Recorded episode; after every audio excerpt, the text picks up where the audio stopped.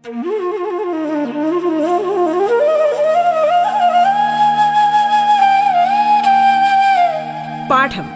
കേട്ടു പഠിക്കാൻ റേഡിയോ കേരളയിലൂടെ.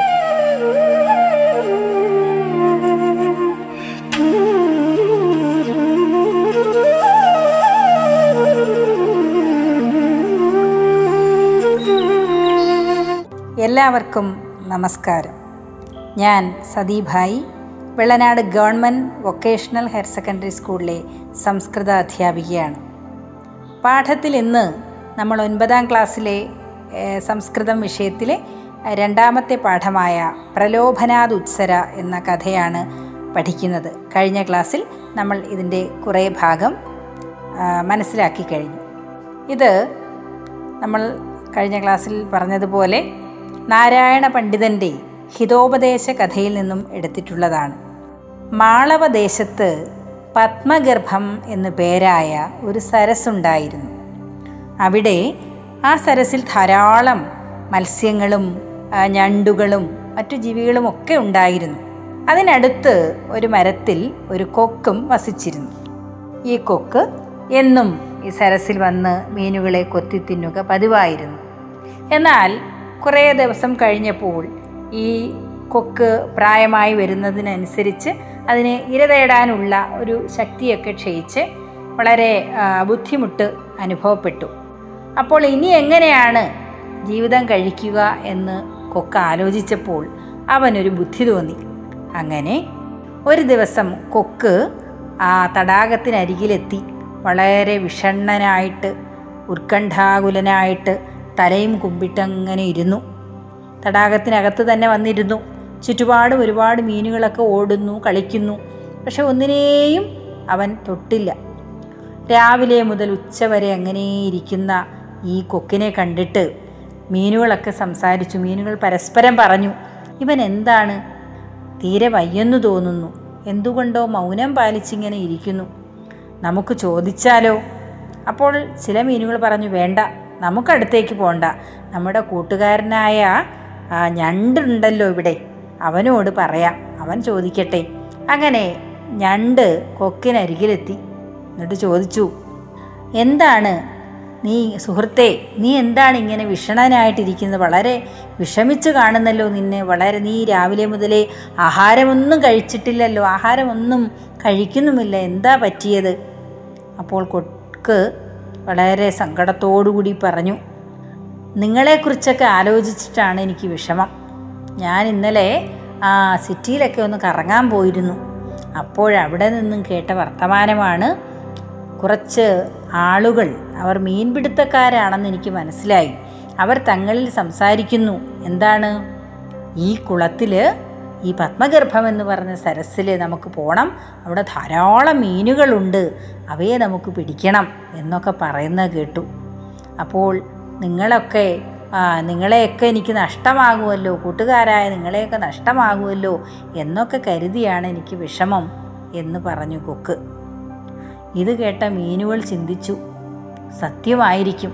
കാരണം ഇവൻ എന്തായാലും ഇത്രയും നേരമായിട്ടും രാവിലെ വന്നതാണ് നമ്മളെ ആരെയും ഭക്ഷിച്ചില്ലല്ലോ. ഒരുപക്ഷെ ഈ സമയത്ത് നമ്മുടെ നല്ലതായിരിക്കാം ഇവൻ ചിന്തിക്കുന്നത്. കാരണം പഴയ ആളുകൾ പറയാറുണ്ട് ഉപകർത്താരിണ സന്ധിർന്ന മിത്രേണാപകാരിണ ഉപകാര അപകാരൗഹി ലക്ഷ്യം ലക്ഷണമേതയോഹു. ഉപകാരം ചെയ്യുന്ന ശത്രുവിനെ നമുക്ക് അവനുമായിട്ട് നമുക്ക് സന്ധി ചെയ്യാം. അല്ലെങ്കിൽ അവന് തൽക്കാലം നമുക്ക് വിശ്വസിക്കാം. ഉപകർത്താരിണാസന്ധി സാധ്യ കാര്യ. ഉപകാരം ചെയ്യും ചിലപ്പോൾ ചില ശത്രുക്കൾ ചില സമയത്ത് നമുക്ക് ഉപകരിച്ചു എന്ന് വരാം. എന്നാൽ അപകാരിണാമിത്രേണ ന സന്ധിഹി. അപകാരിണാമിത്രേണ അപകാരം. ഉപകാരത്തിന്റെ വിപരീത പദമാണ് അപകാരം. നമുക്ക് ദോഷം ചെയ്യുന്ന അപകാരം ചെയ്യുന്ന ശത്രുവിനെ അപകാരം ചെയ്യുന്ന മിത്രത്തെ നമ്മൾ എന്ത് ചെയ്യണം? സൂക്ഷിക്കണം. ശത്രുവായിട്ട് കാണണം. കൂടെ നിന്നിട്ട് നമ്മുടെ കൂട്ടുകാരനായിട്ട് കൂടെ നിന്നിട്ട് നമ്മളെ ചിലർ ചതിക്കും. അവരെ നമ്മൾ പ്രത്യേകം ശ്രദ്ധിക്കണം. ഉപകാര അപകാരോഹി ലക്ഷ്യം ലക്ഷണമേതയോഹോ. ഒരു സുഹൃത്തിന്റെ കൂട്ടുകാരന്റെ ലക്ഷണം എന്ന് പറയുന്നതും ലക്ഷ്യമെന്ന് പറയുന്നതും എന്താണ്? നമുക്ക് നല്ലത് ചെയ്യുക ഉപകാരം ചെയ്യുക എന്നതാണ്. ശത്രുവിന്റെ അരി എന്ന് പറഞ്ഞാൽ ശത്രു. ശത്രുവിന്റെ ലക്ഷ്യവും ലക്ഷണം എന്താണ്? അപകാരം ചെയ്യുക എന്നതുമാണ്. ഇവിടെ ഈ സമയത്ത് നമുക്ക് നമുക്ക് നല്ലതാണ് ഇവൻ ചിന്തിക്കുന്നതെന്ന് തോന്നുന്നു. നമുക്കൊരു കാര്യം ചെയ്യാം. എങ്ങനെ രക്ഷപ്പെടണമെന്ന് ഒരു ഉപായം ഇവനോട് തന്നെ ചോദിക്കാം. അങ്ങനെ മീനുകൾ പറഞ്ഞു ഹേ കൂട്ടുകാരാ നീ പറയുന്നത് കേട്ടിട്ട് ഞങ്ങൾക്കും വിഷമവും പേടിയും ഒക്കെ വരുന്നു. എങ്ങനെയെങ്കിലും ഞങ്ങളെ ഒന്ന് രക്ഷിക്കണം. എന്താണൊരു മാർഗം? അപ്പോൾ കൊക്കു പറഞ്ഞു.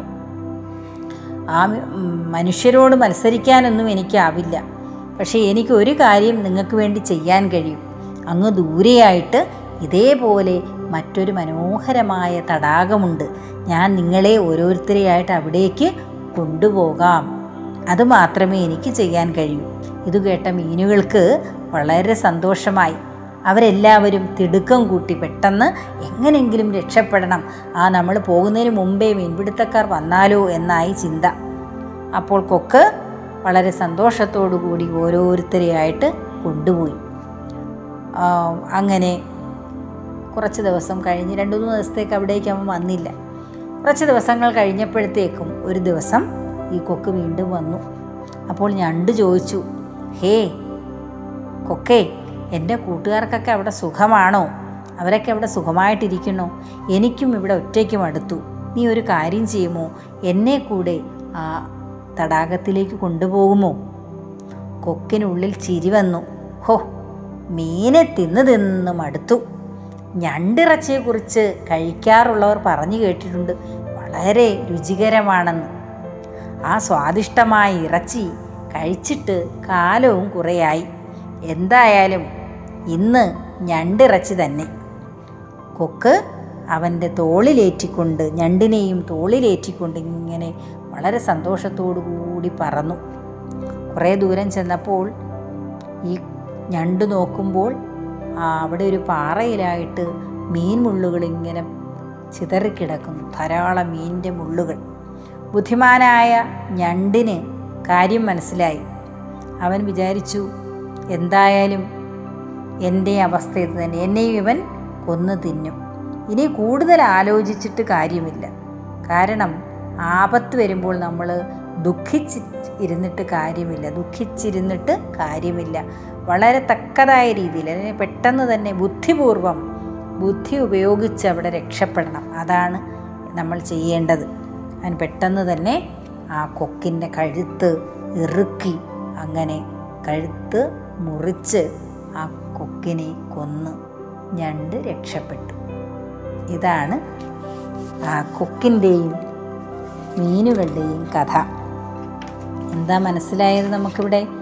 വിശ്വാസോ നൈവ കർത്തവ്യോ മധുരാസുഖലോക്തിഷു സ്മര മൂഷകമാർജാര ഛഷബകകഥ വിശ്വാസ നൈവ കർത്തവ്യ മധുരാസു ഖലോക്തിഷു. ഖലഹ ദുഷ്ട ദുഷ്ടന്മാരായിട്ടുള്ളവരുടെ മധുരമായ വാക്കുകളിൽ പ്രലോഭനങ്ങളിൽ ഒരിക്കലും നമ്മൾ വീണുപോകരുത്. അതിൽ വിശ്വസിക്കരുത്. എപ്പോഴും നമ്മുടെ മനസ്സിൽ ഓർക്കുക മൂഷക മാർജാര ചഷ ബഗ കഥാസ്തഥ. ഇപ്പോൾ നമ്മൾ പറഞ്ഞ ചഷ ബഗ കഥ. മീനുകൾക്ക് പറ്റിയ അബദ്ധം ഇല്ലേ ആ കൊക്കിന്റെ മധുരമായ വാക്കുകളിൽ വീണുപോയി. അതുപോലെ തന്നെ മറ്റൊരു കഥ നിങ്ങൾ ചെറിയ ക്ലാസ്സുകളിൽ പഠിച്ചിട്ടുണ്ട് ഇല്ലേ മൂഷകനും മാർജാരും എലിയും പൂച്ചയും തമ്മിലുള്ള കഥ. ഇത് രണ്ടും നമ്മൾ ഓർക്കുക. ഇത്തരത്തിലുള്ള ചതിയന്മാരുടെ വാക്കുകളിൽ നമ്മൾ വീണുപോകരുത് എന്നർത്ഥം.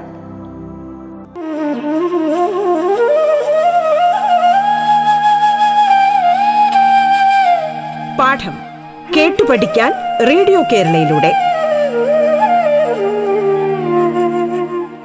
പാഠത്തിൽ ഇനി ഇടവേള.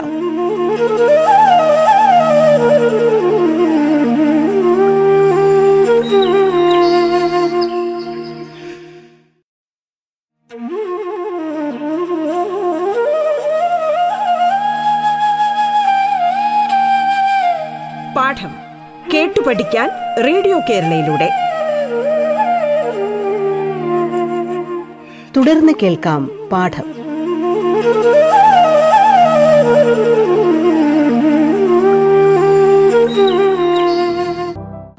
എലിയും പൂച്ചയും കഥ നിങ്ങൾ പഠിച്ചിട്ടില്ലേ? ഒരു മാർജാരം വനഭുവി രാത്രിയിലിരയും തേടി നടക്കും നേരം. തരസാ ചെന്നൊരു വലയിൽ വീണു കരവും കാലുമിളക്കാൻ മേല. പരവശനപ്പോൾ ഞാവൂ ഞാവൂ കരവൂതും ചെയ്തവിടെ വലഞ്ഞു. പണ്ട് ഒരു പൂച്ച ഒരിക്കൽ ഒരു വേടൻ വിരിച്ച വലയിൽ വീണു. അവൻ രക്ഷപ്പെടാൻ വേണ്ടി എല്ലാവരെയും വിളിച്ചു. തൊട്ടടുത്ത മാളത്തിലുണ്ടായിരുന്ന ഒരു എലി ഇത് കേട്ട് പുറത്തേക്ക് വന്നു. അപ്പോൾ പൂച്ച പറഞ്ഞു കൂട്ടുകാരാ നീ എന്നെ ഒന്ന് രക്ഷിക്കണം. എന്തായാലും എലി വിചാരിച്ചു ഇപ്പോൾ എന്തായാലും ഇവൻ എന്നെ ഉപദ്രവിക്കില്ല. കാരണം അവന് സ്വയം രക്ഷപ്പെടാനുള്ള മാർഗമായിരിക്കണം അവൻ ചിന്തിക്കുന്നത്. എന്തായാലും പാവമല്ലേ രക്ഷപ്പെടുത്താം എന്ന് പറഞ്ഞുകൊണ്ട് എലി ആ വല മുറിച്ചു മാറ്റി പൂച്ചയെ രക്ഷിച്ചിട്ട് അവൻ മാളത്തിലേക്ക് ഓടിപ്പോയി. കാര്യമെല്ലാം കഴിഞ്ഞ് പൂച്ചയും ആ ഒരു വഴിക്ക് പോയി. കുറച്ച് ദിവസം കഴിഞ്ഞപ്പോൾ പൂച്ചയ്ക്ക് തിന്നാനായി ഒന്നും കിട്ടിയില്ല. അപ്പോഴാണ് എലിയുടെ ഓർമ്മ വന്നത്. ഇന്ന് ആ പോയി അവനെ പിടിച്ച് തിന്നാം എന്ന് കരുതി പൂച്ച എലിയുടെ മാളത്തിനരിക്ക് വന്നു. എലിയെ വിളിച്ചു. ഹേ കൂട്ടുകാരാ ആ ഞാൻ നീ നമ്മൾ സുഹൃത്തുക്കളാണല്ലേ? അന്ന് നീ എന്നെ രക്ഷിച്ചില്ലേ? ഞാൻ നിനക്ക് ഒരു നന്ദി പോലും പറഞ്ഞില്ല. ഞാനിപ്പോൾ നിന്നോട് ആ ഒരു കൃതജ്ഞത ഒരു നന്ദി പറയാനാണ് വന്നത്. നീ എന്റെ സ്നേഹം സ്വീകരിക്കാൻ മാളത്തിൽ നിന്ന് പുറത്തു വരൂ എന്ന് പറഞ്ഞു. ഇത് കേട്ട എലി പറഞ്ഞു നമ്മൾ എന്തിനാണ് ഒരു കാര്യത്തിന് വേണ്ടിയാണ് അന്ന് സന്ധി ചെയ്തത്? പക്ഷേ എന്തായാലും ഇന്ന് ഞാൻ എലിയും നീ പൂച്ചയും തന്നെ. എലിയും പൂച്ചയും ആ ജന്മ ശത്രുക്കളാണ് കീരിയും പാമ്പും പോലെ. ഇവിടെ നീ മറ്റു വാക്കുകളൊന്നും പറഞ്ഞ് എന്നെ വീഴ്ത്താൻ നോക്കണ്ട എന്ന് പറഞ്ഞ് ആ കളിയാക്കി വിട്ടു പൂച്ചയെ അങ്ങനെ ലജ്ജിച്ച് തല താഴ്ത്തി പൂച്ച പോയി. അതാണ് മാർജാരവും മൂഷകനും. മാർജാരം പൂച്ച മൂഷകൻ എലി എലിയും പൂച്ചയും തമ്മിലുള്ള കഥ. ഇന്ന് നമുക്ക് ഒരു നാടോടി കഥ കേട്ടാലോ? എല്ലാവരും ശ്രദ്ധിച്ചിരിക്കണേ.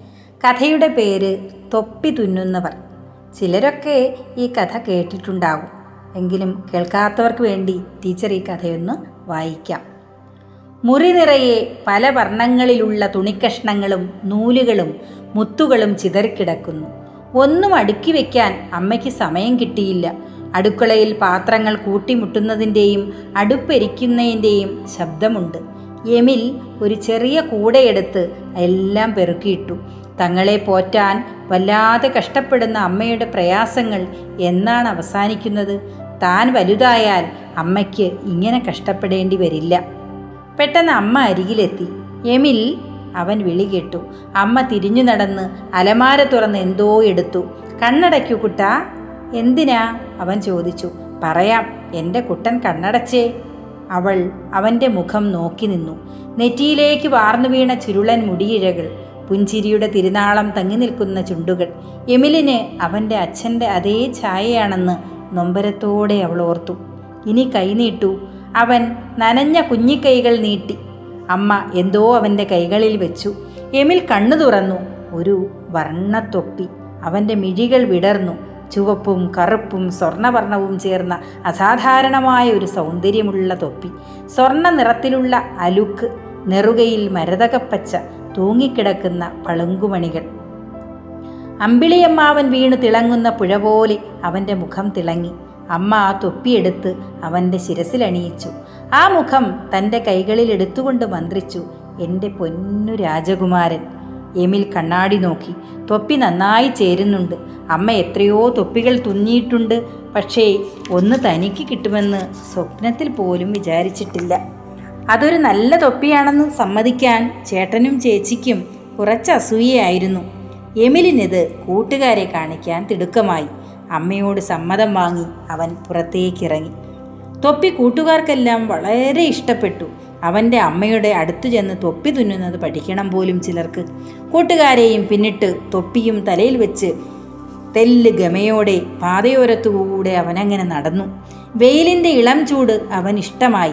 പുഴയോരത്തുകൂടെ നടക്കുമ്പോൾ ഉള്ളിൽ ഇതുവരെ അനുഭവിക്കാത്ത ഒരു ആനന്ദം നിറയുന്നത് അവൻ അറിഞ്ഞു എതിരെ വന്ന വൃദ്ധകർഷകൻ അവന്റെ തൊപ്പിയിൽ അത്ഭുതത്തോടെ നോക്കി. അദ്ദേഹം അവനെ അഭിവാദ്യം ചെയ്തുകൊണ്ട് പറഞ്ഞു നല്ല തൊപ്പി. അവന് തന്നെക്കുറിച്ച് മതിപ്പ് തോന്നി. കുറച്ചുകൂടി നടന്നപ്പോൾ അതാ ഒരു യുവാവ് അവന് നേരെ നടന്നു വരുന്നു. യുവാവിന്റെ അരയിൽ രാജമുദ്ര പതിപ്പിച്ച സ്വർണപ്പിടിയുള്ള കത്തി. ധീരന്മാർക്ക് ലഭിക്കുന്ന അപൂർവമായ ഒരു അംഗീകാരമാണെന്ന് അതെന്ന് എമിലിന് അറിയാമായിരുന്നു. അടുത്തെത്തിയപ്പോൾ എമിലിന്റെ തൊപ്പിയിലേക്ക് കൊതിയോടെ അവൻ നോക്കി നിന്നു. നിന്റെ തൊപ്പി എനിക്ക് തരികയാണെങ്കിൽ പകരം ഈ സ്വർണപ്പിടിയുള്ള കത്തി നിനക്ക് ഞാൻ തരാം അയാൾ പറഞ്ഞു. ആ വാഗ്ദാനം ആരും ആഗ്രഹിച്ചു പോവും. പക്ഷേ എമിൽ ക്ഷമ ചോദിക്കുകയാണ് ചെയ്തത്. ഇതെന്റെ അമ്മ എനിക്ക് വേണ്ടി മാത്രം തുന്നിയതാണ് അവൻ നടന്നകന്നു. വഴിയോരത്തെ മരത്തണലിൽ നിൽക്കുന്ന ഒരു മുത്തശ്ശി അവനെ അരികിൽ വിളിച്ചു. മക്കളെ നീ എവിടെ നിന്ന് വരുന്നു? എന്തു മനോഹരമാണ് നിന്റെ തൊപ്പി? അവൻ തലകുനിച്ചുകൊണ്ട് പറഞ്ഞു നന്ദി മുത്തശ്ശി. മകനെ നീ ഒരു കൊച്ചു രാജകുമാരൻ തന്നെ. നീ കൊട്ടാരത്തിൽ ചെല്ലണം. അവിടുത്തെ നൃത്ത പരിപാടിയിൽ പങ്കെടുക്കാൻ എല്ലാം കൊണ്ടും യോഗ്യത നിനക്കുണ്ട്. മുത്തശ്ശി മോണ കാട്ടി ചിരിച്ചു. എന്നാൽ കൊട്ടാരത്തിൽ ചെന്നിട്ട് തന്നെ കാര്യം അവൻ കൂടുതൽ ഉത്സാഹത്തോടെ നടന്നു. കൊട്ടാരത്തിന്റെ പടിവാതിക്കലെത്തി. വലിയ കമാനത്തിന് താഴെ ആനവാതിൽ അടഞ്ഞുകിടക്കുന്നു. ഇരുപുറവും വാളും കുന്തവുമായി ഭടന്മാർ. ആകാശം ചൂണ്ടി നിൽക്കുന്ന ഗോപുരങ്ങൾ. അകത്തുനിന്ന് വാദ്യോപകരണങ്ങളുടെ സംഗീതമുയരുന്നു ആരാണ് നീ? എന്തു വേണം? ഭടന്മാർ അവനോടടുത്തു. അവരുടെ കണ്ണുകൾ അവന്റെ സുന്ദരമായ തൊപ്പിയിലായിരുന്നു. തൊപ്പിയൊന്നിളക്കി തല ഉയർത്തി ധൈര്യസമേതം അവൻ പറഞ്ഞു ഞാൻ കൊട്ടാരത്തിലെ നൃത്തശാലയിലേക്ക് വന്നതാണ്. അവർ അവനെ സശ്രദ്ധം നോക്കി. അവൻ ചിരിച്ചു. അവരുടെ സംശയം തീർന്നെന്ന് തോന്നി. ഖർ ഖർ ശബ്ദത്തോടെ കൊട്ടാരവാതിൽ തുറക്കപ്പെട്ടു. വെണ്ണ കൽപ്പടവുകൾ ഓടിക്കയറി എമിൽ ഹാളിലേക്ക് പ്രവേശിച്ചു.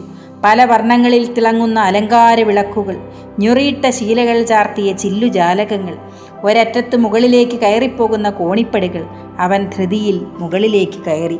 ആകർഷകമായി വസ്ത്രം ധരിച്ചവരുടെ ചെറു സംഘങ്ങൾ വൃത്താകൃതിയിലുള്ള മനോഹരമായ മേശകൾക്ക് മുകളിൽ സ്ഫടിക ജാറുകൾ ചഷകങ്ങൾ ഒരറ്റത്തെ രംഗവേദിയിൽ ചെറു നൃത്തസംഘം. ഒറ്റപ്പെട്ട ഒരു മേശക്കരികിൽ അവനിരുന്നു. പലരും തന്നെ കൗതുകപൂർവം നോക്കുന്നുണ്ടെന്ന് അവന് മനസ്സിലായി.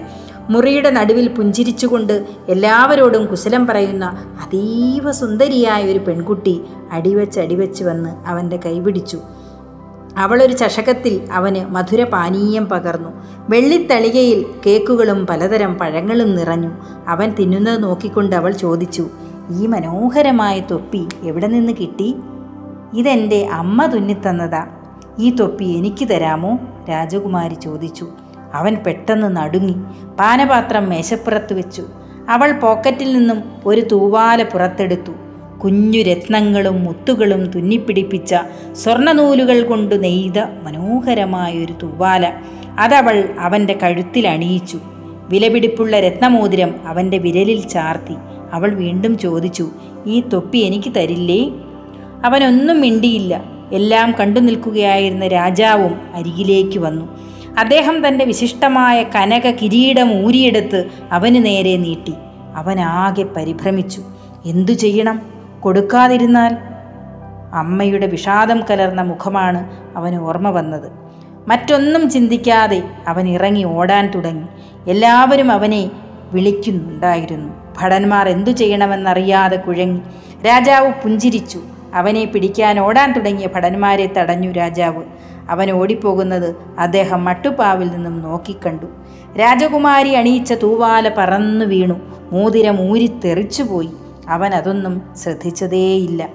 തന്റെ തലയിലെ തൊപ്പിയിൽ അമർത്തിപ്പിടിച്ച് തുറന്നുവച്ച വാതിലിലൂടെ പുഴയോരത്തൂടെ സന്ധ്യയിലൂടെ അവൻ ഓടി. കിതച്ചു പാഞ്ഞു വരുന്ന മകനെ കണ്ട് അമ്മ ഭയന്നു. എന്തുപറ്റി മോനെ? ചേച്ചിയും ചേട്ടനുമെല്ലാം ഇറങ്ങി വന്നു. ഒട്ടൊന്ന് കിതപ്പ് മാറിയപ്പോൾ അവൻ നടന്നതെല്ലാം വിവരിച്ചു. സന്ധ്യാതാരകം പോലെ ആ അമ്മയുടെ കണ്ണുകൾ മങ്ങുകയും തെളിയുകയും ചെയ്തുകൊണ്ടിരുന്നു. അവൻ പറഞ്ഞു നിർത്തിയതും ചേട്ടൻ പറഞ്ഞു. കഷ്ടം. രാജാവ് എന്തു വേണമെങ്കിലും തരുമായിരുന്നു. നമ്മുടെ കഷ്ടപ്പാടെല്ലാം തീരുമായിരുന്നു. നീ ഇത്ര മണ്ടനായി പോയല്ലോ. അവൻ വിതുമ്പി ഇത് ഇത് എന്റെ അമ്മ തുന്നിത്തന്ന തൊപ്പിയാണ്. ഞാനിതാർക്കും കൊടുക്കില്ല. അമ്മ മകനെ ചേർത്ത് പിടിച്ചു. അവരുടെ ഹൃദയത്തിന്റെ അടിത്തട്ടിൽ നിന്ന് ഒരു പുഴ ഒഴുകാൻ തുടങ്ങി. അതെ തീർച്ചയായും. എമിൽ നന്മയുടെ ത്യാഗത്തിന്റെ സ്നേഹത്തിന്റെ പ്രതീകമാണ്. അവൻ ആ വാഗ്ദാനങ്ങളെല്ലാം സ്വീകരിച്ചിരുന്നുവെങ്കിൽ അവൻ ഒരുപക്ഷെ ക്ഷണികമായ കുറേ നേട്ടങ്ങൾ ഉണ്ടായേനെ രാജകുമാരിയെയും കൊട്ടാരത്തിലെ സുഖസൗകര്യങ്ങളുമൊക്കെ അവന് അനുഭവിക്കാൻ കഴിയുമായിരുന്നു. അതേസമയം അമ്മയെയും ചേട്ടനെയും ചേച്ചിയെയും ഒക്കെ നഷ്ടമായേനെ. രാജാവല്ലേ ഇനി ആ തന്റെ വീട്ടിലേക്ക് പോകണ്ട എന്ന് പറഞ്ഞാൽ അനുസരിക്കാനേ വഴിയുള്ളൂ ഇല്ലേ? അവിടെയാണ് എമിലിന്റെ ആ ഒരു കഴിവ്. എന്തെല്ലാം പ്രലോഭനങ്ങൾ ഉണ്ടായിട്ടും അവൻ അതിലൊന്നും വീണില്ല. നമ്മളും ഇതുപോലെ ആയിരിക്കണം എമിലിനെ പോലെ. എന്തെല്ലാം നമുക്ക് ഇതേപോലെ വാഗ്ദാനങ്ങളോ പ്രലോഭനങ്ങളോ ഉണ്ടായാലും നേരിന്റെ പാതയിൽ നിന്നും വ്യതിചലിക്കാൻ പാടില്ല. ആ എന്ത് പറയുന്നു എല്ലാവരും? കഥ ഇഷ്ടമായോ?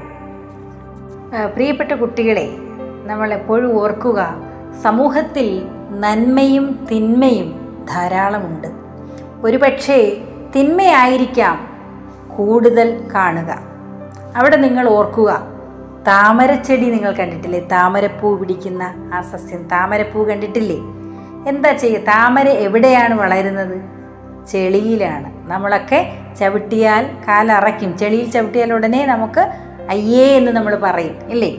അങ്ങനെയുള്ള ചെളിയിലാണ് ആ ചെളി നിറഞ്ഞിരിക്കുന്ന തടാകത്തിൽ എന്തെല്ലാം അഴുക്കുകൾ ഒരു പക്ഷേ മാലിന്യങ്ങളൊക്കെ ഒഴുകി വരുന്നുണ്ടാകാം. ചെളിയുണ്ട് എന്തെല്ലാം ചീത്തയായ സാധനങ്ങളുണ്ട്. പക്ഷേ അതിൽ നിന്ന് ആ ചെടിയിൽ നിന്ന് എന്താണ് വരുന്നത്? മനോഹരമായ താമരപ്പൂവാണ് വരുന്നത്. അല്ലേ? അപ്പോൾ നോക്കൂ ആ കൂട്ടത്തിലുള്ള ആ തിന്മയെ അല്ലെങ്കിൽ ആ ചീത്തയായതൊന്നിനെയും തന്നെ ആ ചെടി ചെടിയെ ബാധിക്കുന്നതേയില്ല. ഇതുപോലെയായിരിക്കണം നിങ്ങളും. നമ്മുടെ സമൂഹത്തിൽ മറ്റ് പല പ്രലോഭനങ്ങൾ നേരത്തെ നമ്മൾ കഥകളിലൂടെ ഒക്കെ മനസ്സിലാക്കി ഇല്ലേ? ഒരുപാട് പ്രലോഭനം ഒക്കെ വഴിതെറ്റിക്കാനായിട്ടുള്ള ഒരുപാട് കാര്യങ്ങളുണ്ട്.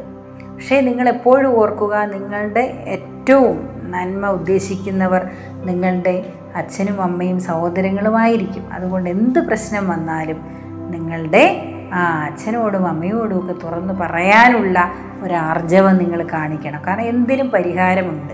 ടീച്ചർ ഇത് പറയാൻ കാരണം ഇന്ന് നമ്മൾ നോക്കുമ്പോൾ ദിവസവും പത്രമാധ്യമങ്ങളിലൂടെയൊക്കെ നമ്മൾ കാണുന്നു ആത്മഹത്യ ചെയ്യുന്ന കുട്ടികൾ. വളരെ പ്രായം കുറഞ്ഞ കുട്ടികൾ പോലും ഒരു ചെറിയ കാര്യത്തിന് പോലും അവർക്ക് താങ്ങാൻ കഴിയുന്നില്ല.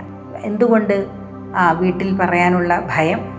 അപ്പോൾ വീട്ടുകാരോട് അച്ഛനോടും അമ്മയോടും ഒക്കെ എന്തും തുറന്നു പറയാനുള്ള ഒരു മനസ്സ് നിങ്ങൾക്കുണ്ടായിരിക്കണം. അവരെപ്പോഴും നിങ്ങളുടെ കൂടെ ഉണ്ട്.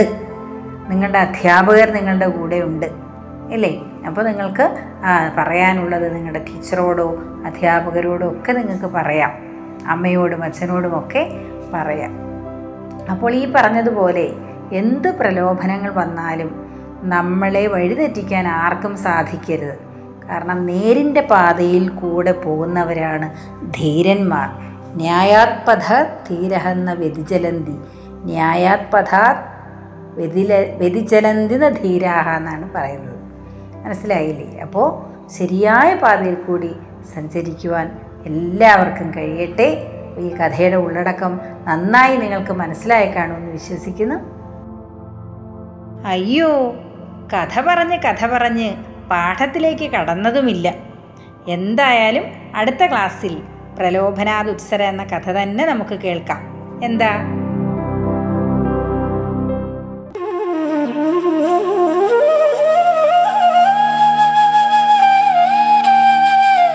പാഠം കേട്ടു പഠിക്കാൻ റേഡിയോ കേരളയിലൂടെ. പാഠത്തിന്റെ ഇന്നത്തെ അധ്യായം പൂർണമാകുന്നു. ഇനി അടുത്ത ദിവസം കേൾക്കാം. നമസ്കാരം.